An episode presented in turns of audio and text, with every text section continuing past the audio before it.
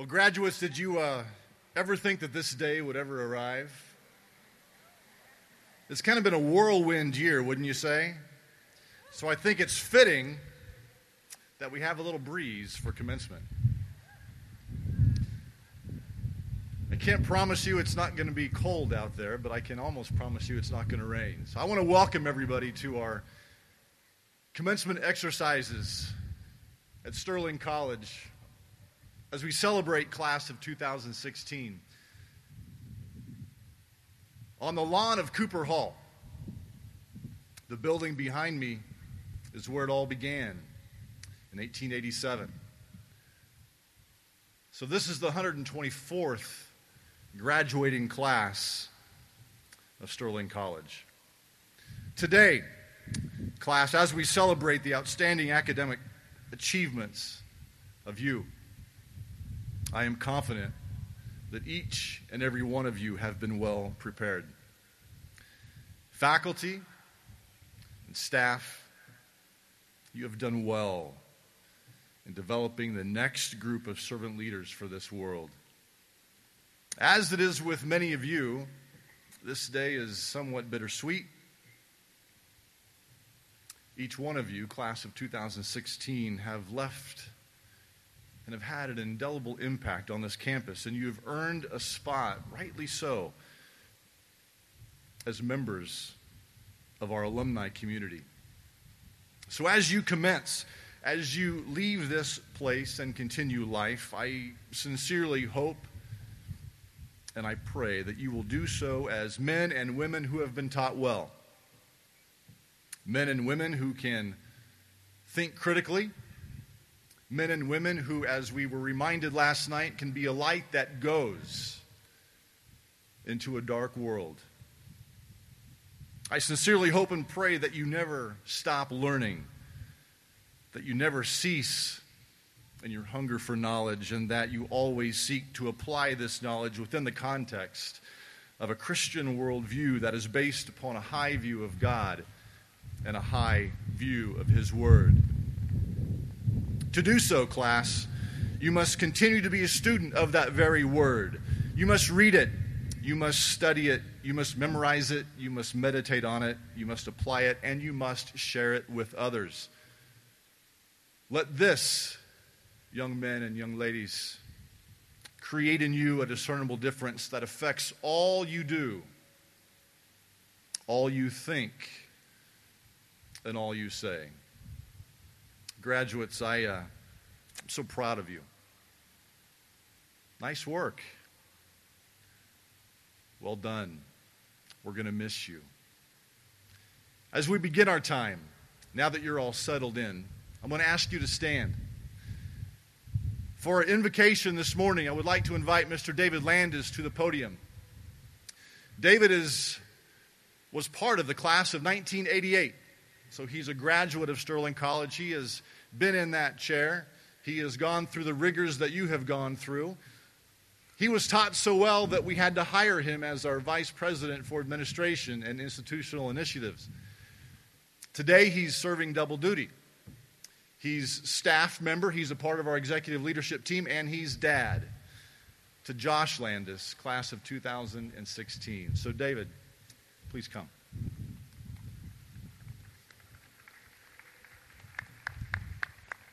Would you please stand for the invocation? And gentlemen, please remove your hats. Please join me in prayer.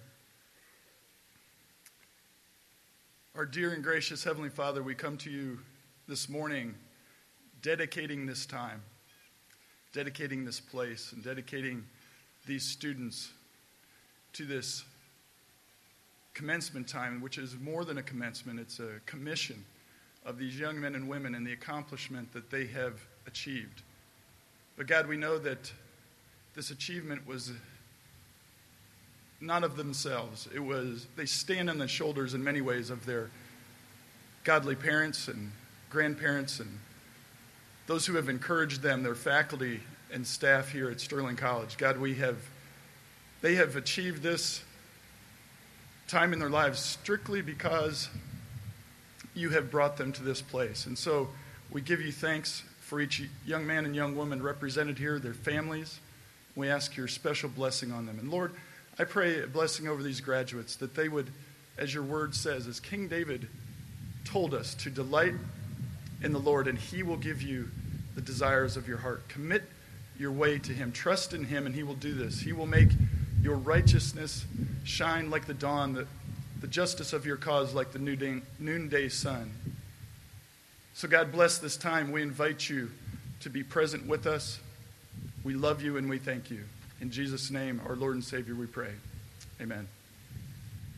Oh, say can you see by the dawn's early light what so proudly we hailed at the twilight's last gleaming, whose broad stripes and bright stars through the perilous fight for the ramparts we watched were so gallantly streaming, and the rockets' red glare, the bombs bursting in air, gave proof through the night that our flag was still there. Oh, say does that star-spangled banner yet wave for the land of the free and the home of the brave?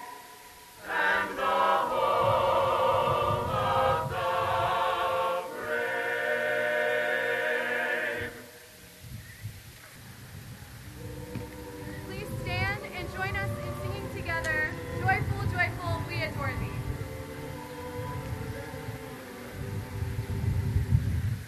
Joyful, joyful, we adore thee, God of glory, Lord of love. Hearts unfold like clouds before thee, hoping to the sun above.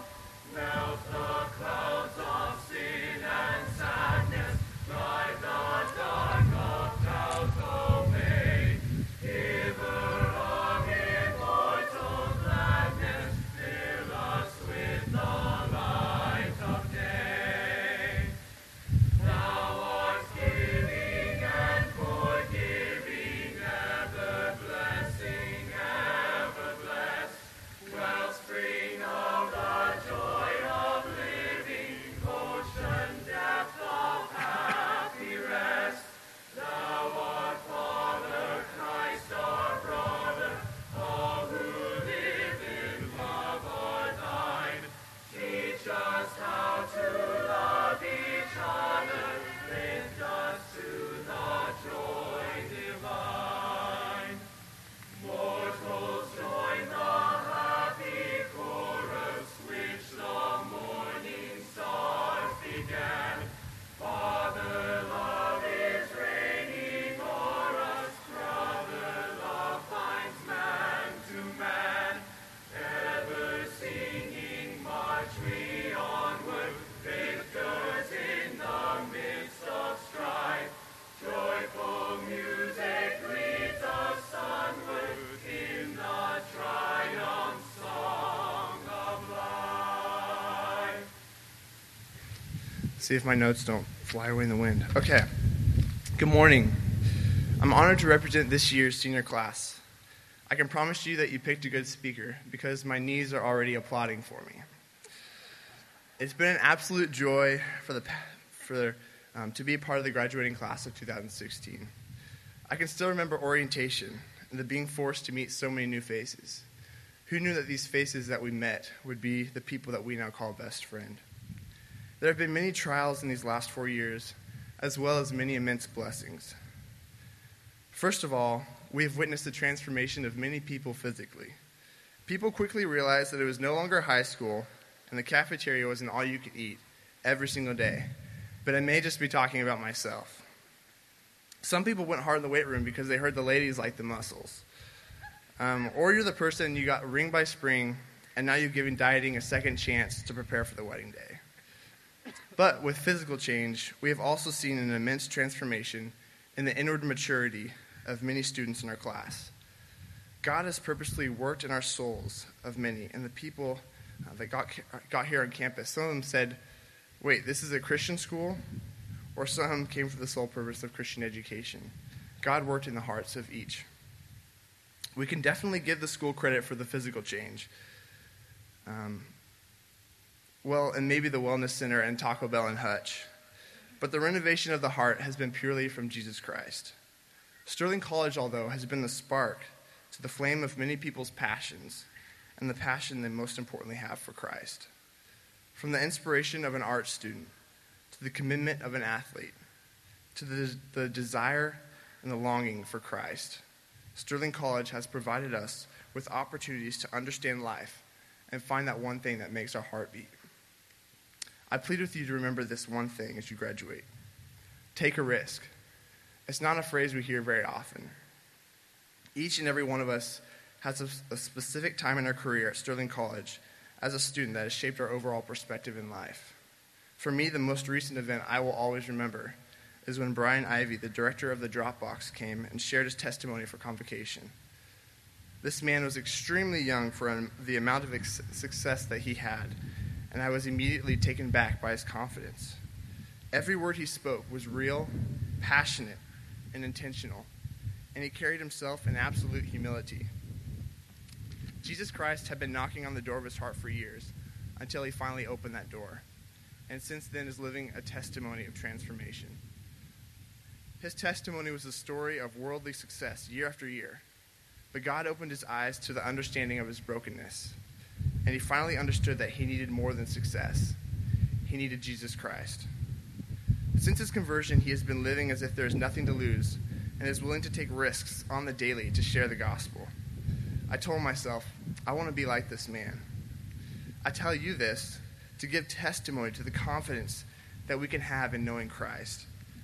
Brian began taking risks as a believer for the sake of the gospel and was rejected time and time again. This is why we need Jesus so desperately. We must understand that there is a risk and sacrifice in every phase of life. Jesus doesn't say, take risks and I will bless you, anywhere in Scripture.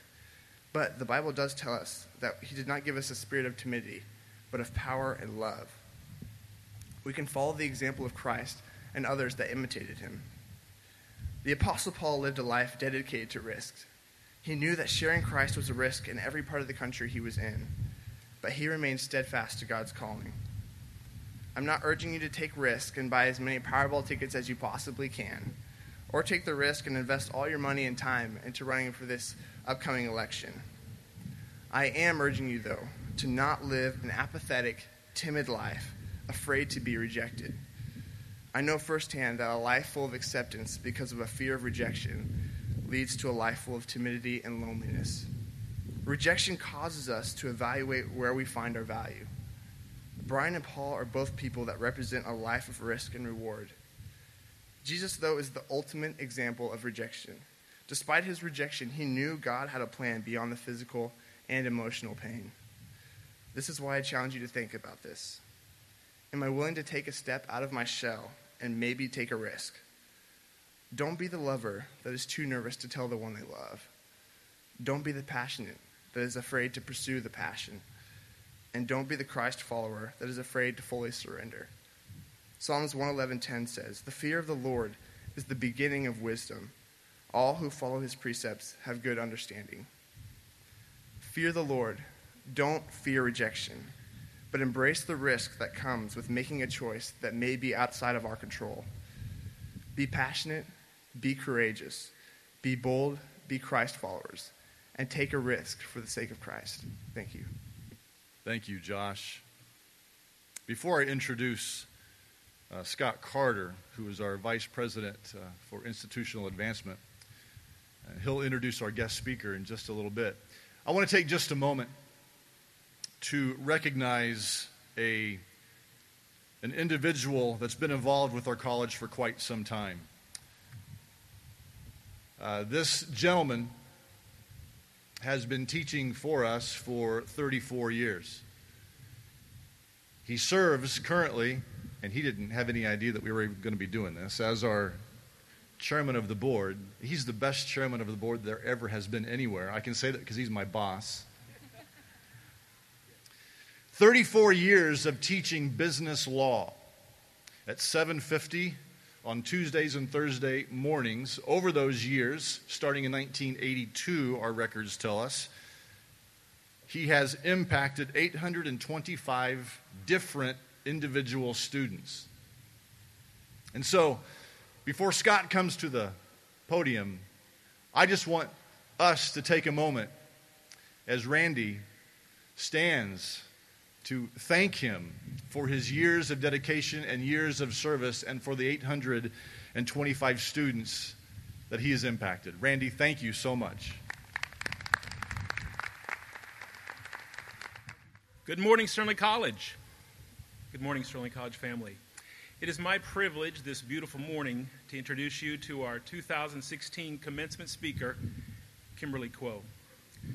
Miz Kuo graduated Phi Beta Kappa from Stanford University, and then studied comparative government as a Rotary Scholar at the London School of Economics. She is a native of Sterling, Kansas, and she is the granddaughter of Sterling College fourth President, Doctor William McCreary. Miz Kuo is currently the Senior Vice President for Public Affairs at Coca-Cola Consolidated in Charlotte, North Carolina. The career and leadership path that God has led her on over these past twenty-two years has distinguished Kim at the highest levels of marketing and communications, politics and government, the corporate world, and technology startups. Miz Kuo was a top press aide for Senate Majority Leader and then presidential candidate Bob Dole and vice presidential candidate Jack Kemp. She was also the primary spokesperson for internet giant America Online before she took on investor relations and marketing responsibilities at multiple innovative technology startups. Kimberly was the communication lead for the Communications and Technology Industry Association in Washington, D C, followed by serving as executive vice president of marketing for the world's largest book and entertainment distributor, Baker and Taylor. Kim is an accomplished musician and songwriter. She writes nonfiction editorials, poetry, and children's fiction, and was recently featured in Christianity Today. Her greatest joy is adventuring with her two children, Olivia and Aiden, who are with us this morning, alongside Kim's parents. two thousand sixteen graduates. I do not remember who provided the commencement address twenty-eight years ago today at Smyzer Stadium, but I do believe that twenty-eight years from now, you will remember who spoke at your graduation and provided the address and the message that she shared with you. So two thousand sixteen graduates, parents, faculty, staff, alumni, community, and our friends, please join me in welcoming Kimberly Kuo. Good morning. Well, I remember my speaker. It was Senator Dianne Feinstein. I don't remember anything she said, thankfully.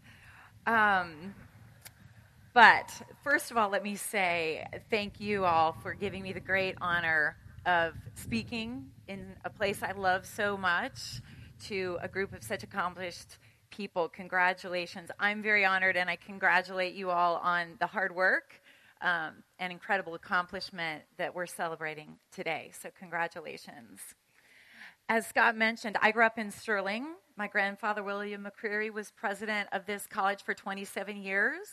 Most of my family attended Sterling College, uh, and many of my friends, and they all loved it. And I firmly believe that you will never find as good of friends and mentors and people that are sitting around you today in this place. And in the words of the great Johnny Cash, I've been everywhere, which is not totally true, but I've been in a lot of cities around the world, and you are sitting among the best, among the truest, most faithful, loyal, wonderful people that you will meet in your life.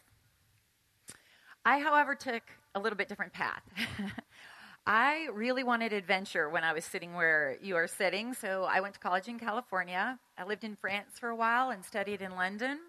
Then I lived in Washington, D C for about fifteen years, worked on Capitol Hill in a presidential campaign, as Scott mentioned. My husband worked in the White House for three years.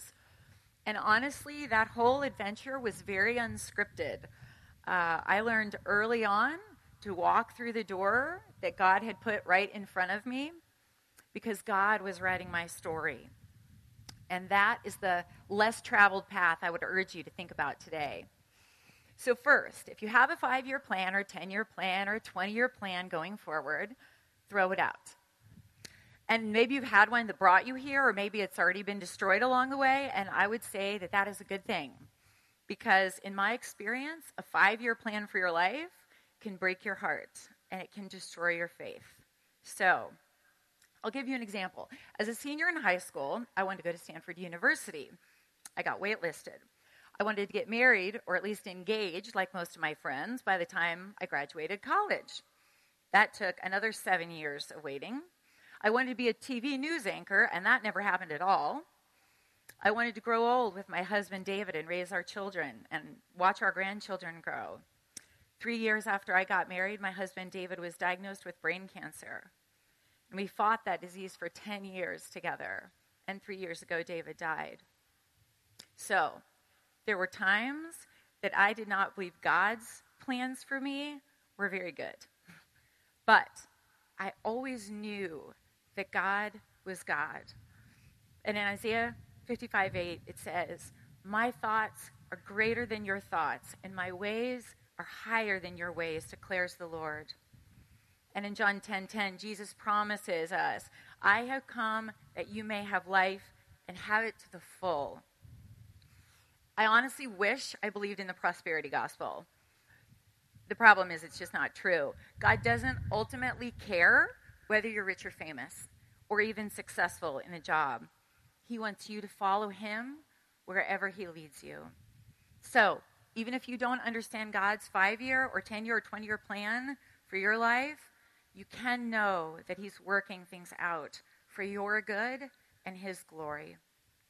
So if you want to be a doctor, go to medical school. If you want to be a lawyer, go to law school. But don't confuse your career plans with your purpose. God has a purpose written in you that does not depend on any specific job or city that you're living in or amount of money that you're earning. You may want to go straight to grad school and become a professor. I believe that God may take that same talent and desire and draw you into teaching English to destitute children in Latin America if you will let him. And you will never be happier than you are when you are squarely where God wants you. In his book, The Purpose-Driven Life, which you should all read if you haven't, Rick Warren says, "You cannot fulfill God's purposes for your life while focusing on your own plans." But, and this is me now, not Rick, you can trust God to give you dreams that are bigger than the dreams you can dream for yourself. I'd urge you to all read another book called Kisses from Katie, if you haven't already, about a girl from an affluent family in Nashville. She went on a short-term mission, and soon after, in her senior year in high school, soon afterwards, she gave up her boyfriend and her cute car and her career plans, and she moved to Uganda and adopted thirteen orphan girls. She's there today raising them. She realized very dramatically that her purpose was not in her own five-year plan. One of my favorite examples of this is Eric Liddell, a world-famous Olympic sprinter from Scotland, so very fitting for Sterling College. He was the subject of the movie Chariots of Fire.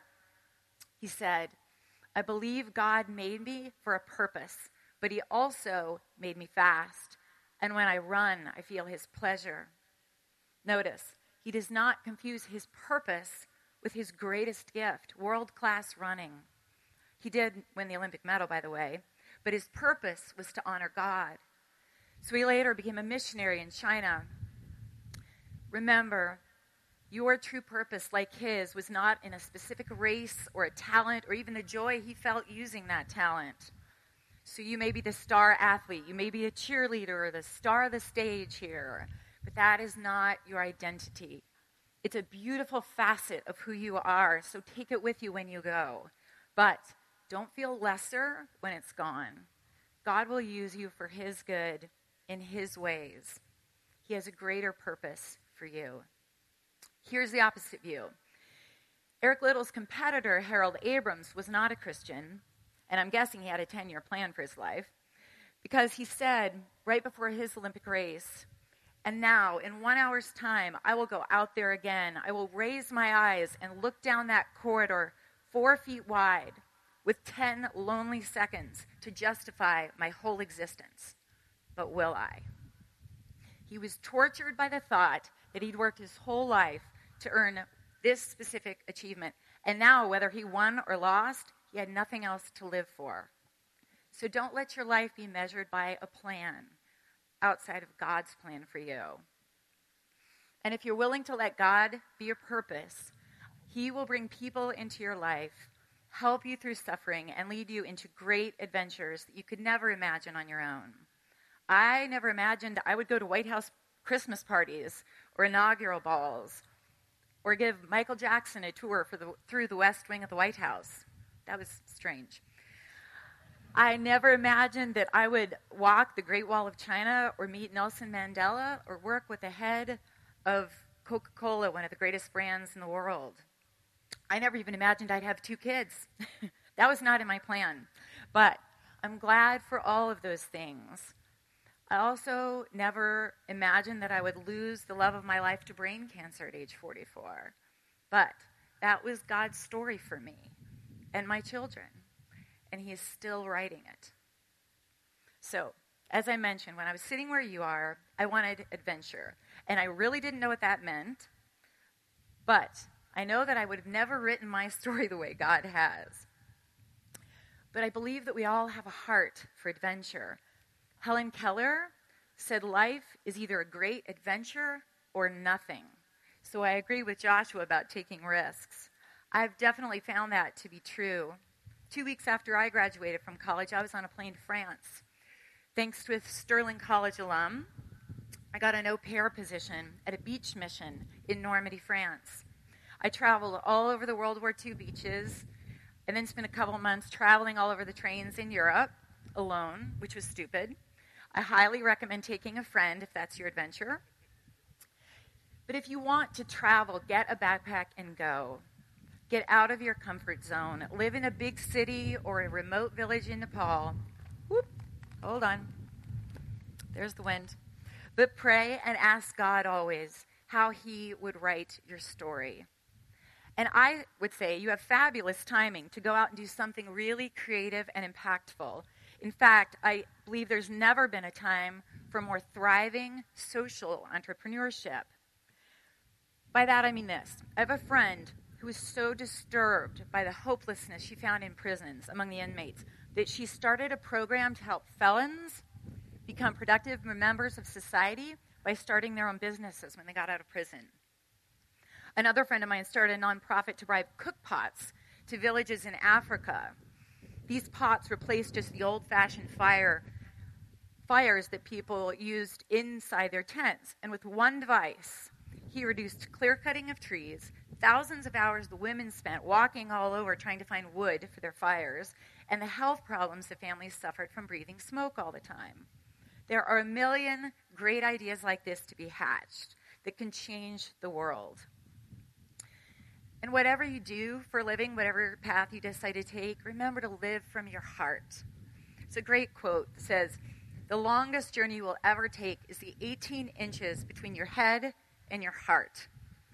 Most people live from their heads. They plan out, they think, they strategize. But your best story will always come from your heart. It is really easier, which I did this for many years, to live life ignoring the yearning inside you and the hardship around you. Living from your heart means walking your, out your faith in very practical ways. It means sharing your own story to help others, getting out of your comfort zone. It means talking to homeless people, volunteering at an animal shelter, fostering children. If you do these things, your heart will be changed, and those experiences will shape you and impact others. Living your, from your heart also means investing in other people. I was not tremendously good at this until I got much older. When I was younger, I just worked really hard. I worked really hard at sports and at school and at music and theater. But what I found is it's the people that you really invest in and forge deep relationships with that will be there when you need help. and you will need help along the way. The only job I ever got from my actual resume or job posting was the first one. After that, every single job came from a personal reference. There is no way I could have advanced in my career without personal friends and mentors making those contacts and connections for me. And when David got sick, we had people flying us and driving us to hotels and rehab centers, babysitting, cooking, running errands, how, taking care of us in every way. But only because we had invested a lot of time and effort living in community with other believers. So be that person. It is far easier to stretch your relationships a mile wide and an inch deep. Don't do it. Those relationships are meaningless. On LinkedIn, it's a thrill to have five hundred contacts because then they stop counting. You just get a little plus. But in life, the greatest wealth you will ever have is in deep, godly relationships. So when you don't understand why life is turning out the way it is or what to do next or where, where God is in your suffering, those people will be there, and that is priceless. In order to really let God write his story in your life, you need to make sure to take care and feed your mind and heart with good. Our culture is a strong current that will pull you away from God's purpose in your life. One of my favorite quotes is from D A Carson. It says, "People do not drift toward holiness. People do not gravitate toward godliness, prayer, obedience, and scripture, and faith." So fill your mind and heart with what is good and true and right, and don't be afraid to stand up for it. My pastor, David Chadwick, says, "Everything you do will either feed the Spirit of God within you or your sin nature, so choose wisely." He's right. Every day we need to do things that stir our love for God. We're all driven by love. We do what we love. We spend time with people we love. So if you sit in front of video games all day long, you'll lose your desire for personal connections and reading books and nature. If you watch the Kardashians or Housewives of wherever, you will be image-obsessed and selfish and greedy and have unrealistic ex- expectations of relationships. So let me paraphrase, paraphrase Philippians four eight. Friends, be aware every day to fill your mind with whatever is true, whatever is noble, whatever is right, whatever is pure and lovely. If anything is excellent or praiseworthy, think about such things. One of the greatest lessons David and I learned over ten years of fighting brain cancer was that we had to saturate ourselves with God to survive. God does not want to be an accessory in your life, whether your career, your parenting, or anything else. He wants to be your whole story, page by page, every day. So saturate yourself with music, with books, with friends, with activities that draw you closer to him, or you will be swept away. And when the crisis comes into your life, whether it's divorce or infertility or failure or even death, you will know there is a higher purpose, and it is for your good. Having lived in Washington, D C for so many years, I have to say a couple things about the intersection of faith and politics and culture. First, the gospel does not fit neatly into any political party. We are first and foremost followers of Christ. We are in the same family. You're not a Republican or a Democrat first.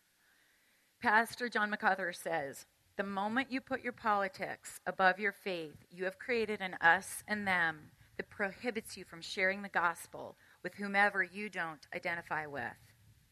Jesus needs to be the one thing you live for and evangelize and care the most about. No one was ever brought to a saving faith in Christ by arguing politics. Second, you are literally entering a world that is upside down, where good is called evil and evil good. A recent poll showed that most Americans think religion has done more harm in society than good. Think about that. All the hospitals, all of the Boy Scouts, the Red Cross, homeless shelters, food banks, almost all started with Christian roots.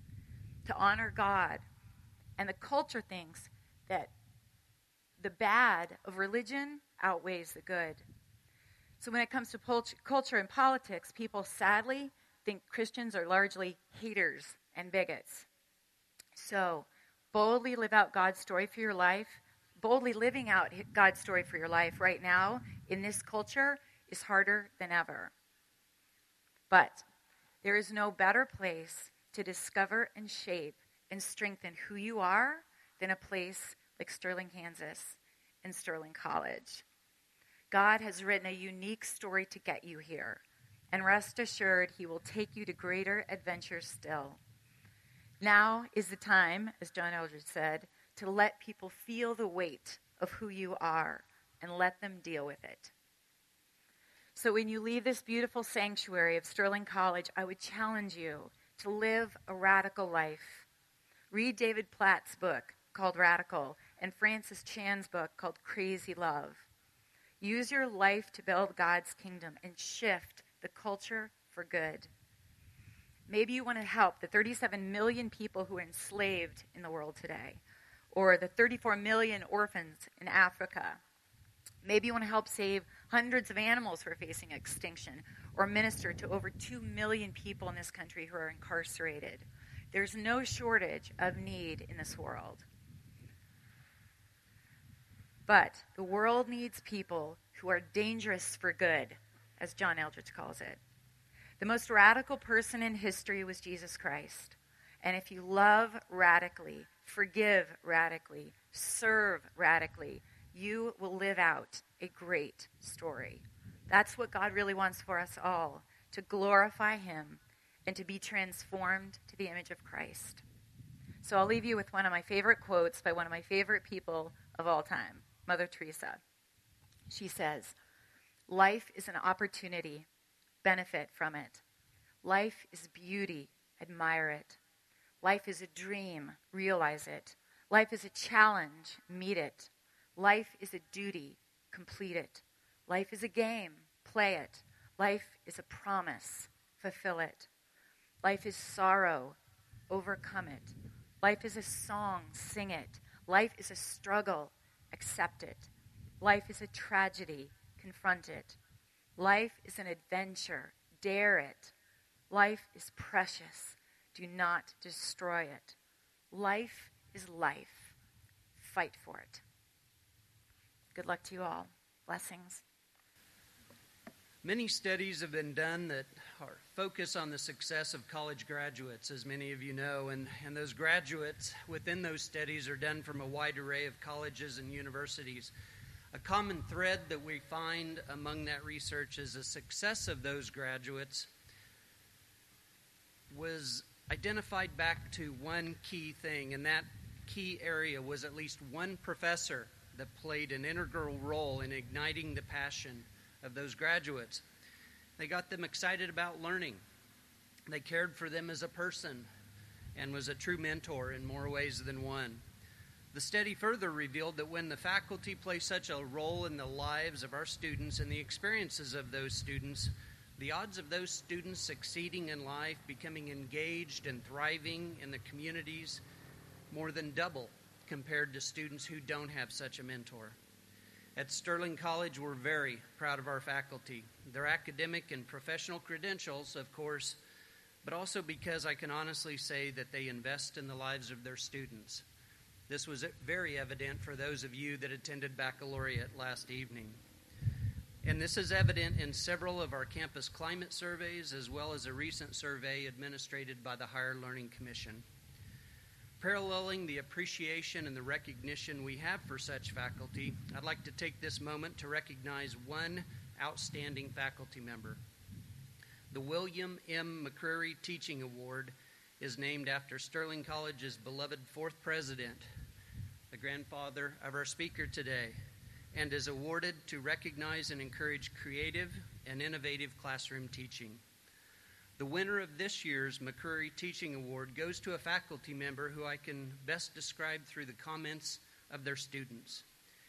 And those students have used the following terms and words on their course evaluations paired back to this instructor: a fantastic professor, extremely engaging, thoughtful, and this professor and the course made me want to minor in this field.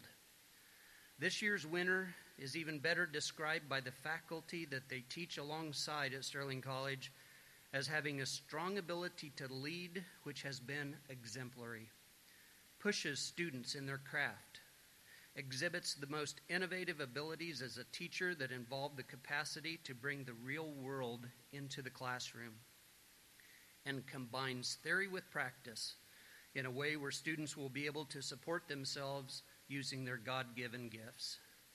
This faculty member articulates clearly and persuasively what it takes for talent and effort to translate into sustainable work.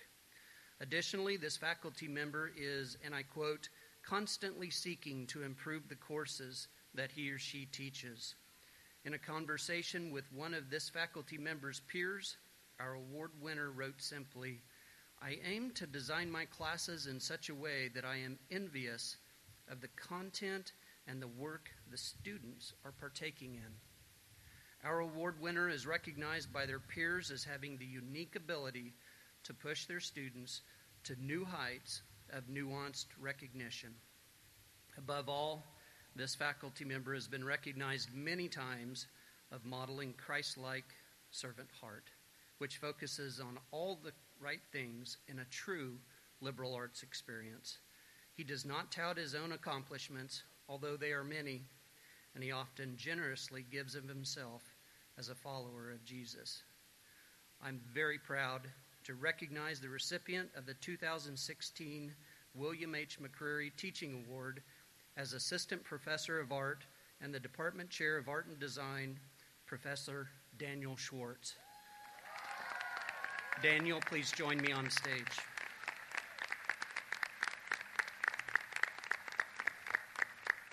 The Outstanding Male and Female Graduate Awards are presented in conjunction with the Professor Fran Jabara Leadership Award to two students who exemplify outstanding academic achievement, leadership skills and involvement, and who portray an enthusiastically Christian faith.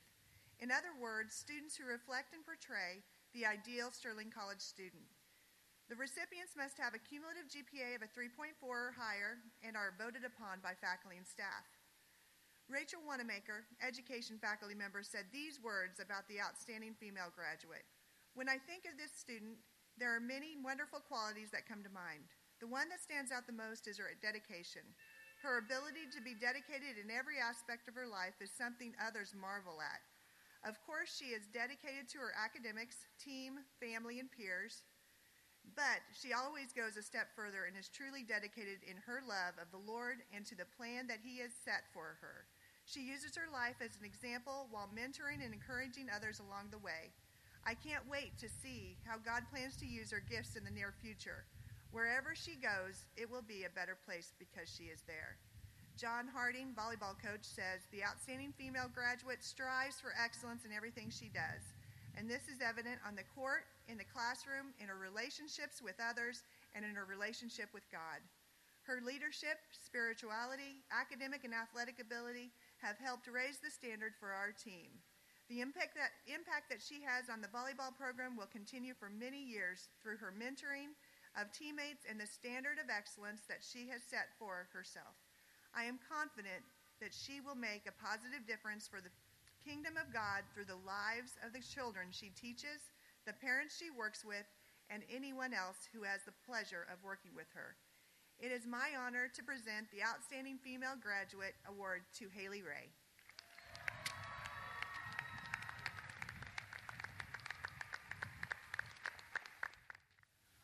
Okay, um, I just want to say thank you to everyone, and yeah, I really just can't say thank you enough for um, to my family and my professors and my friends and just everyone here. I am so blessed and just so grateful for this opportunity and this experience to be at Sterling. So thank you so much, everyone.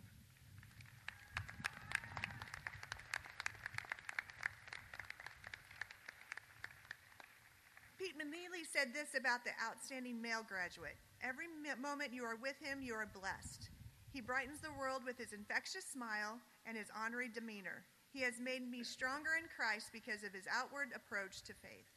John Earl, the Campbell R D, says this: his example as a student, friend, R A, follower of Christ, and overall servant leader has made me fall in love with Sterling College all over again. Always willing to pick up the slack of others without expressing recognition or reward is not only one of his most endearing quali- character traits, but is genuinely who he is inside and out. He is the embodiment of what we want our students at Sterling College to look like.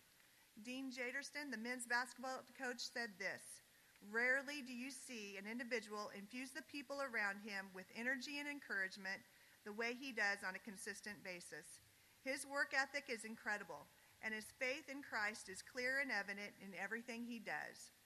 From playing basketball to being an athletic trainer, the dorms to leading in a chapel, or the classroom to the community, he embodies the concept of a servant leader, making others' lives better as a result of his presence. Where others might shrink because of personal adversity, this man has chosen to be strong and courageous, leaving all of us at Sterling a little better because of his time here. It is my honor to present the Outstanding Standing Male Graduate Award to Do- Josh Hoover. I guess I'll pull out my speech again. Um, I, thank you so much. I appreciate it. Um, yeah, just thank you so much for my family for coming out today, too. And um, uh, yeah, I want to say so. Thank you very much.